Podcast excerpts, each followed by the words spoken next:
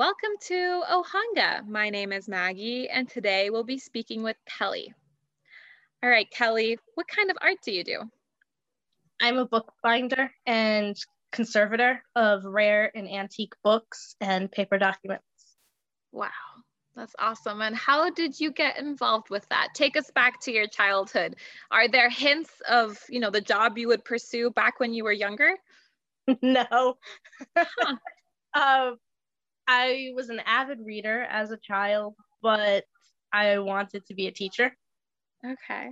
And so I went to college for education. I'm actually certified to teach in the state of Rhode Island for um, first through sixth grade.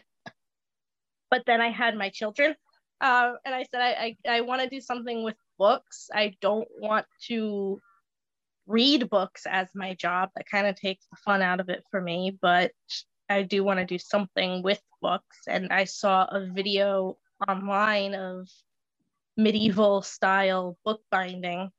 And I was, that's, you get that light bulb moment. And I had that light bulb. And I was like, oh my God, this is what I need to do. Yeah. Wow. So this, how recent was this? Um, I had the light bulb moment probably my daughter is seven, so probably about four years ago when I was getting ready to put her into preschool and kind of going, okay, I need to do something with my life. I'm not um, permanent stay at home mom material. I get bored very easily, so I need to do something. Yeah. And um, so probably about four years ago, I had the idea, and then three years ago, Rarities kind of formed and then from there as it's just kind of kept going as i've continued my education in bookbinding and selling and conservation et cetera et cetera. Okay so you went you had to take courses for this right? Yeah yeah. So what did, uh, what did that look like? Um well it's hard finding bookbinding courses. Of course. Uh, we are very lucky living in new england that there tends to be more craftsmanship classes uh, and history lovers up here. So I ended up being able to find um, beginners classes out in New Haven, Connecticut at the Creative Arts Workshop, which is, um, it works kind of with Yale, but they're also kind of their own art school. Um, and I started taking continuing ed classes there. And then I found the North Bennett Street School up in Boston. And they are a school of craftsmanship and they offer degree programs in bookbinding and um, violin restoration, cabinet making, all sorts of craftsman style um, jobs. And I couldn't do the full time program. I still can't. Just it's with two kids and with it being up in Boston and it's a little expensive, um, but they do offer continuing ed classes. So I started with those. Um, I continue to take them, not right now because of Corona, but I, I do continue to take them as I can too. Okay, awesome. All right, well, let's go a little bit further back to your childhood. You said you were an avid reader. How did that start? My mom. Oh. She was always, always reading always reading. I don't think I've ever seen her not reading in her downtime ever. wow. And I'm 34. So yeah, so really, really from my mom. Okay. Wow. And did she read to you when you were younger? How did you get involved in that hobby? No.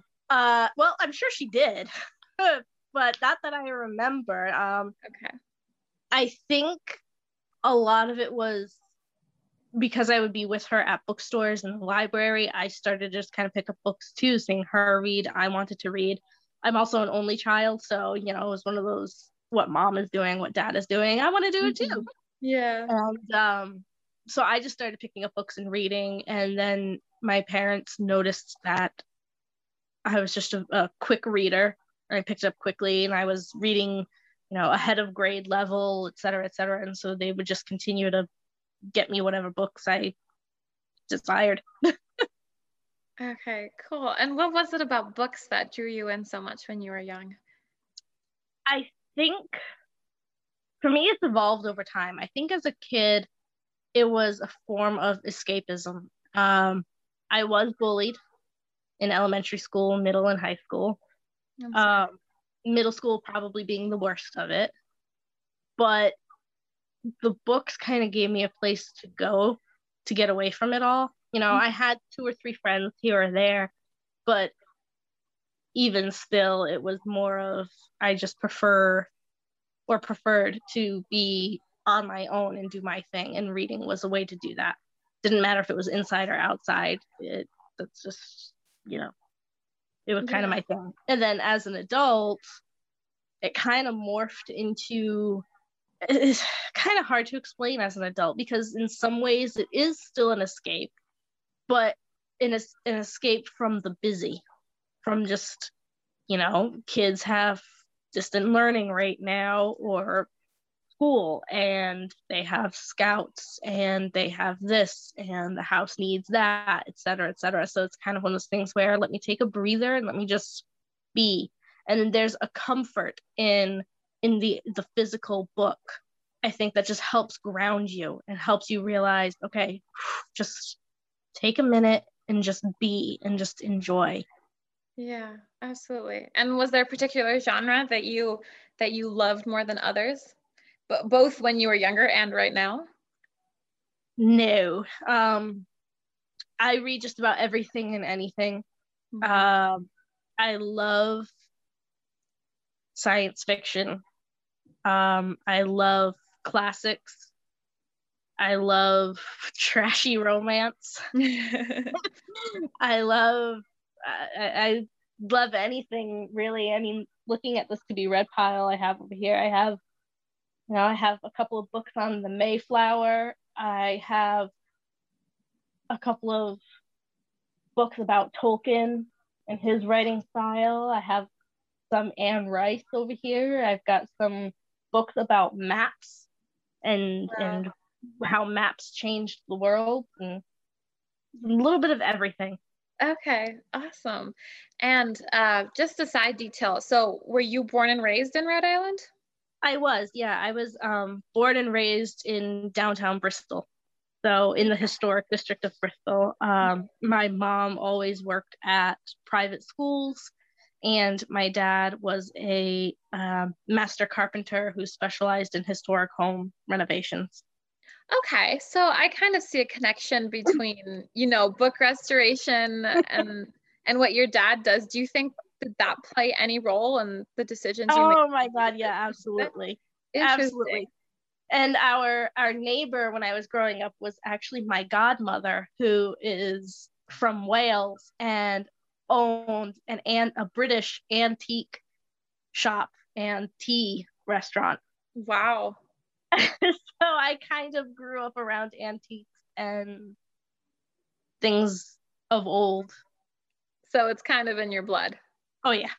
Oh wow, yeah. that's so cool. You know, my um I really relate to that because my mom was an archaeologist. She's retired now. Um, and I just like I've kind of taken that from her and I studied history and and I love that. Yeah. And she's also um, I love Lord of the Rings and she would love Lord of the Rings and she was younger, so she passed that on to me as well.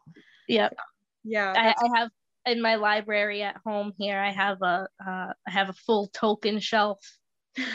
all the Tolkien books. Amazing. I have an Austen shelf. I have a Steinbeck Aww. shelf. I've got yeah, I've got a few specified areas in there. Yeah, that's amazing. And so where did teaching emerge from your love of reading? I think at the time it was one of those hey, you are really good with all your younger cousins. I'm I'm the eldest out of six cousins on my mom's side. Okay. I'm the eldest of them by 4 years. And so I think it came along the lines of you're really good with younger kids. You're you're really good at engaging them and blah blah blah blah blah. And so I was like, oh, I should be a teacher. Okay. Never really uh is this really what I want to do kind of thing. It was more of a this is what you're good at, so this is what you should do. And so I kind of just went with the flow. Okay. And where did you go to college to pursue that? Um, I actually went to college down in Florida. I went to Florida Atlantic University. Okay, cool. And then what happened after graduation? I went down to Florida for college because um, when I graduated high school, my parents bought a house down there and decided to move down there. And so I went with them, leaving my boyfriend, who's now my husband, up oh, here. Wow. And we did the long distance thing for almost a full four years. I finished college a semester early because I hate Florida heat. I hate the humidity. I can't do it.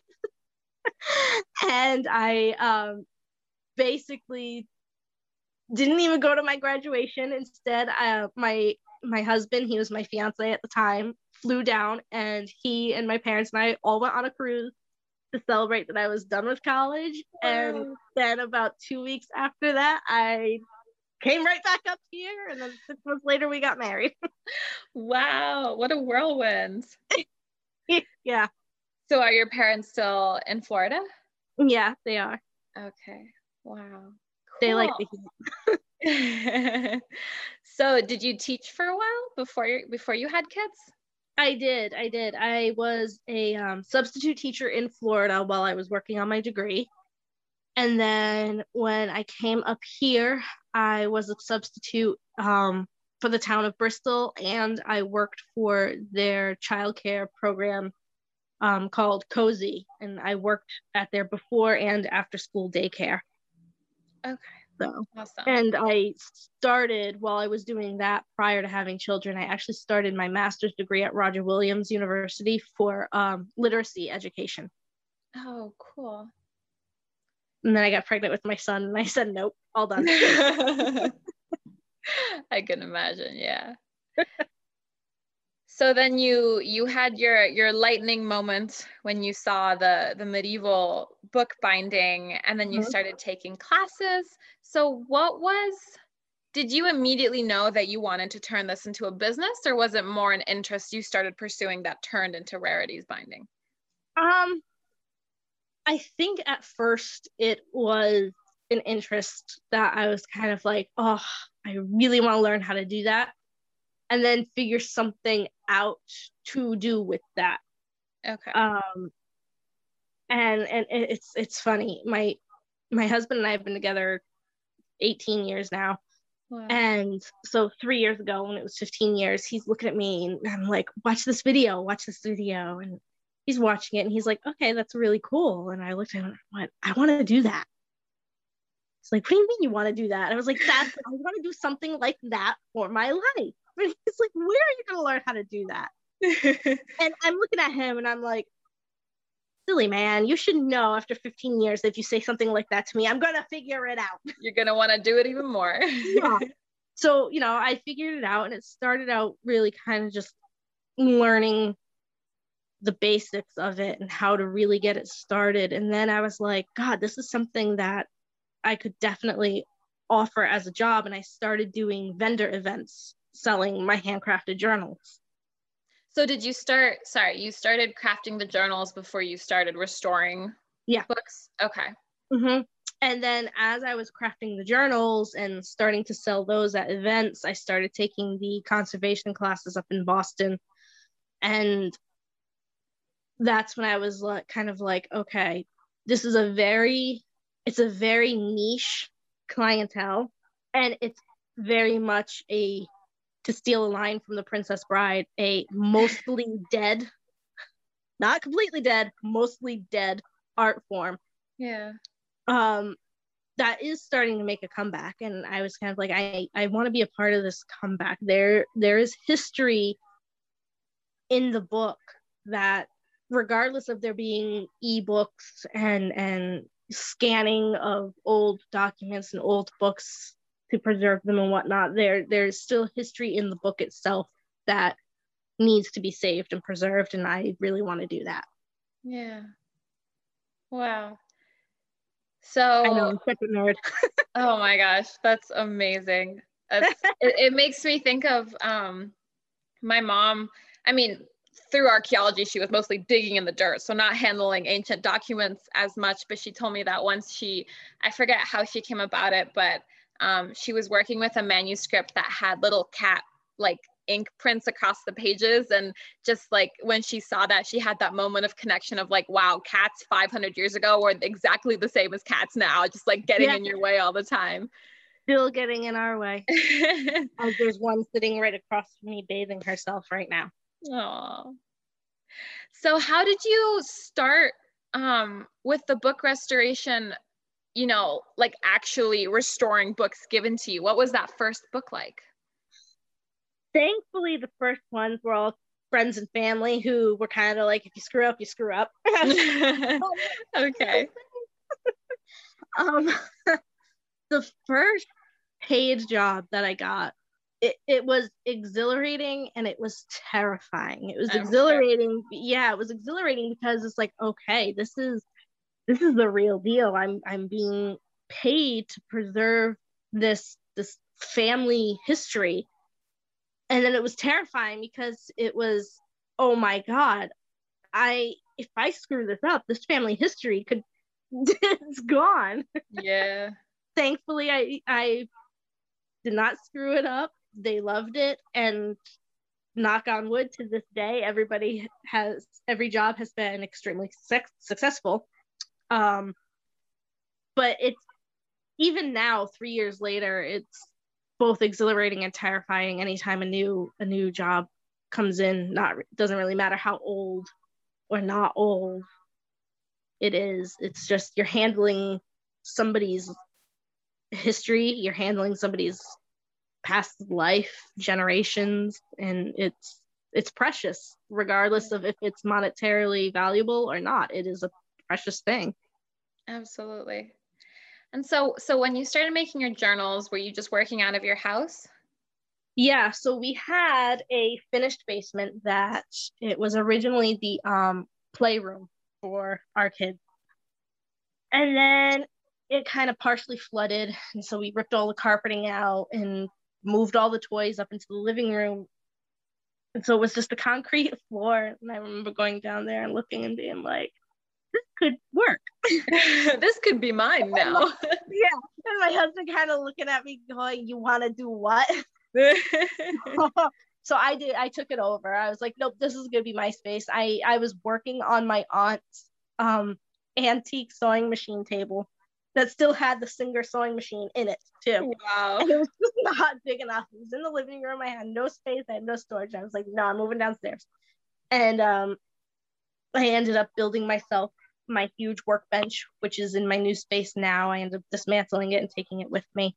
And so I, I started working at home in the basement. And then the 20 towards the end of 2019, um, I started getting a lot more requests for conservation work, more so than the journals. And I was kind of like, you know, it's I can't bring clients into my house. It's it's my house. My kids are here. It's just it's weird. I don't want to do that.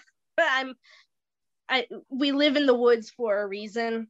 So I don't really want to bring people here, but I need a space where I can start meeting people. And my mm-hmm. cousin who is a fiber artist, okay. um, had a studio in the Mill at Shady Lea where I would set my tables up in her studio when they would have their open studios at Christmas. And I would do really well there. So I asked the owner of the mill to put me on a wait list for space. And like two weeks later, she's like, hey, I got the space. You would have to share it with somebody, but do you want to take a look at it? And I'm like, all right, yeah, I'll, I'll go take a look. Yeah, I don't care if I have to share it. That's fine. And I went and looked, and it was the the windows were just they are spe- spectacular. I mean, it's a it's an almost 200 year old mill. Wow. So these windows are just massive, and they're overlooking the creek that ran the mill, and uh, it was just. And I'm FaceTiming with my mom. Showing her everything. Oh. Like, well, what do you think? I'm like, I don't know. She goes, What do you mean you don't know? Don't be stupid. What are you waiting for? like, okay, mom. so I ended up signing on to it. And then the gentleman I was sharing with ended up moving into um, a different studio. And so that side was empty, and the owner of the mill was trying to find somebody to move in. And my cousin, the fiber artist, was like, Hey, Kel, how about I move in and we make it a shared space? Yeah. And I was like, Yeah, absolutely. so now we have um, what we call just we call it Studio 201 Rhode Island, Studio 201 RI, and it's myself with Rarities Books and Bindery. It's Kate O'Donovan with Dragonfly Fiber Art Studio, and our friend Ashley of um, Nouveau Fiber Arts. And it's just these three women now doing these historic jobs. yeah, wow. That's so cool. Awesome. And and so okay, so you're still there. Oh my god, that's amazing. Yeah. I didn't know it was a like like hundreds of year old building. I'd heard of the building before because Madison, you know, Madison also works there and and, and a bunch of other artists, but it's, uh, wow, that's cool. I believe it's actually 199 this year. Wow. That's so cool. Yeah. And pretty conducive to the kind of work you're doing. yeah. Yeah, very conducive to that work. Um, you know, it's got no working elevator, really old narrow staircases, the really Perfect. old dark wood oiled floors with the high high beams. And um, is there any person in particular that has influenced your artistic pursuit? I know we mentioned your mom with reading your your dad with with his work but is there anyone else that you think would be worthy of mentioning? Definitely my husband. He's just he's incredibly supportive. I mean, three quarters of the time he looks at me like I'm absolutely insane. um, and three quarters of the time I am absolutely insane. He's the he's the quiet, analytical, logical one in the relationship, and I'm the one going, you know, woohoo, what you doing? Yeah. But um he's my rock. He's always had my back and and he continues to have my back. You know, when COVID hit, I was only in the mill for three months and I had to close because my kids were distant learning. Yeah. And I had to stay closed until June. And then even then it was very limited hours because of my because my husband's hours and he's the breadwinner so it's more important obviously especially with kids in a house and um but he was still like no you've still got this keep pushing keep going and then at the end of the year, when my mom was helping me um, go over the finances for the business, and we saw that, you know, I did pretty well for a first year during a pandemic, I was kind of like, all right, he's he was onto something. I gotta just keep going. Maybe he's right. Yeah. Yeah. Maybe maybe my, you know, logical analytic businessman of a husband is I should listen. Yeah, yeah. Sometimes we gotta listen to the men too. yeah. Yeah. But besides the pandemic, which obviously was a huge, you know, difficulty for all businesses across the board, what were some particular obstacles you've had to face in the pursuit of your art? well, first of all, finding the classes to take. Um, right. Like I said, it is a mostly dead art form. Um, so schools that that specialize in this are few and far between. You know, there's there's North Bennett Street in Boston, and there's one there's a school of bookbinding out in uh, Denver and one in California. Oh wow! And then there's a rare book school down in Virginia, and that's about it really. Um, I mean, RISD offers classes in it, but it's part of their art program. And I'm I did the college thing. I have my degree. I I really kind of didn't want to do it again. Um it's expensive. You know, the the tools are hard to find in America. A lot of a lot of bookbinding and conservation it's it's big in Europe especially in the UK. So a lot of tools are in the UK, but a lot of tools weigh hundreds of oh pounds. Goodness. So not and, easy to ship. Yeah, not easy to ship. I mean, I have one press, book press that I was lucky to find at an estate sale in Connecticut.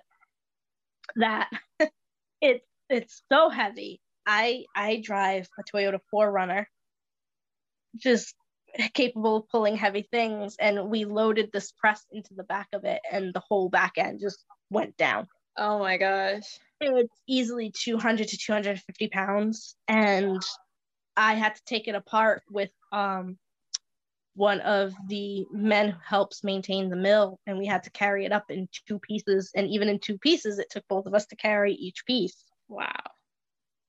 The, and these things are are few and far between to find. So when you find them, you got to kind of jump on them. And they can be expensive because of that, especially in the States.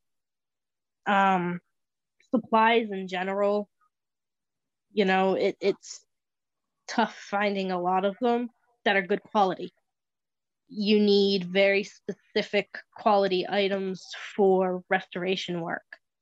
You know, you need things that that are made a specific way that are acid free, lignin free, all these things so that you don't further damage what you're working on over time. And then just the pandemic in general um, you know like i said my kids i have a nine year old and a seven year old they march of 2020 they started distant learning. And that was right when i opened pretty much. So i had to be home because at that point it was you know you have to sit down and make sure they're doing their work and and help them with their work thankfully this year their teachers are actually zooming with them. So I I've been able to get a lot of the um, online work done while they're doing school at home, and escape to my studio in the afternoons when my husband's meetings are done and he's working and and they're doing their thing and it's been fine but that first little bit it was really tough. Yeah I'm it sure. disheartening well what is the ultimate goal for your business? What do you want it to be or to mean both for yourself and also for your customers? You know i don't i don't think i really have an ultimate goal. I don't i don't see this being something that my kids you know when i'm in my 80s or 90s that my kids would be like don't worry mom i'll take it over for you yeah and i don't expect that of them at all. My son is hugely fascinated with NASA and he's amazing at doing engineering projects. I want to see him do that. And my daughter is all over the map. I don't even know what's going on with her. so it's not something that I do see lasting forever, though it would be wonderful if it did. Um, I do want to get more into the book selling world. And um, uh, I'm I'm very lucky in that Allison Goodsell, who owns the um, the rare bookstore in Kingston Hill, has taken me under her wing recently as her manager um, to teach me everything I need to know about book selling, so that one day when when you know she's ready to be done and rarities is continuing to go, I can kind of continue both of our her legacy and what I'm doing as well. Um, but I, I think honestly, I just I'd like to start in the book selling more, getting books out to the people who enjoy them and the people who like reading a physical copy and who understand that a physical copy still is important in this day. And and I'd like the conservation side to get out there more too and for people to realize that, you know, a book might not have monetary value, but if it was your great great great grandfather's, that sentimental value is there and that family history is there and it is worth it to save it. Yeah, absolutely. Awesome. Well, is there anything else that you think is important for us to know about your story?